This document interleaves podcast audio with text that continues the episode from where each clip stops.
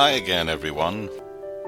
You join us again as we work our way through our series of studies I've entitled 66 Books.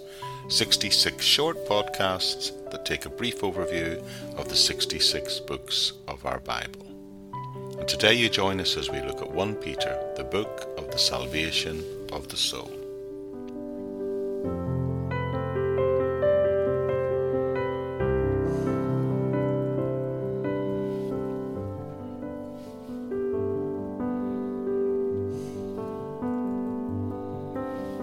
First Peter has been called the Epistle of Living Hope. Some have even called it the Epistle of Suffering and the Job of the New Testament.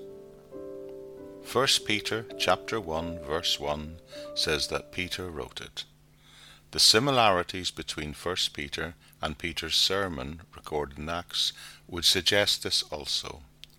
Early church history as well as tradition also supports the view that Peter was the author.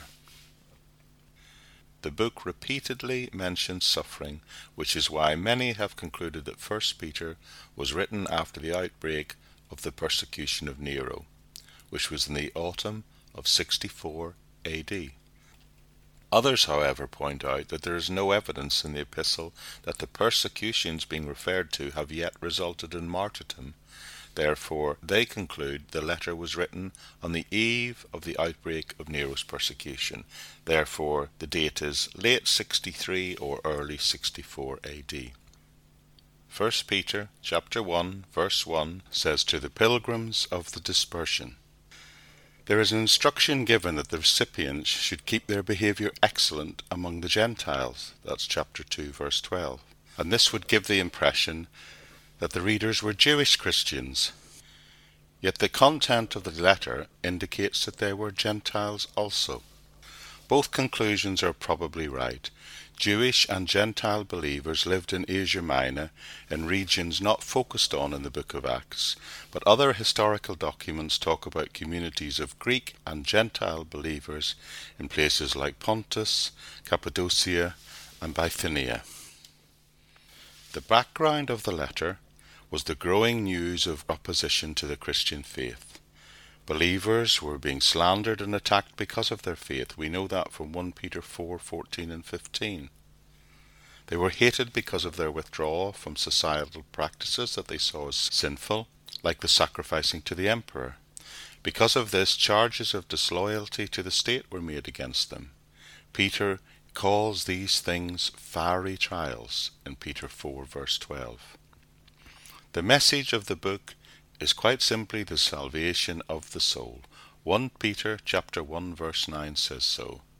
The message is that believers save themselves from spiritual damage by living a holy, loving, and submissive serving life, even in the midst of any suffering. So, the structure of the book. Well, First Peter is the form of a letter. It begins with a standard salutation, a greeting, followed by a thanksgiving, after which there is the body of the book, and then it closes with personal greetings and a closing benediction. The first purpose of 1 Peter is to encourage those original readers that he had written to. Peter says he wrote to exhort and to testify. We know that from 1 Peter 5 verse 12. The book offers quite detailed prescriptive advice. In fact, 34 requirements are given in the book. Peter encourages believers to holiness, to love, to growth, to submission, to service. And all of these things he summarizes as the fruits of our salvation in chapter 1, verse 9, or simply benefits of the grace of God in 1 Peter 5, verse 12. The second purpose of 1 Peter is to testify. He is urging his readers to stand fast in their faith. And by doing so, his testimony is that this is a reality of what we must do when living in the true grace of God. They were facing and would face in the future persecution, suffering, and even those fiery trials I mentioned earlier. Such pressure, no doubt, would tempt many to doubt Faint-heartedness would, would creep in and perhaps even failure or falling away. Peter wants to assure them that they are right with God in spite of the opposition they might be experiencing. So in summary, Peter wrote this book to Jewish and Gentile Christians to testify concerning the true grace of God and to encourage them to save themselves from a life lived following worldly lusts by submitting to the will of God, even in the face of suffering.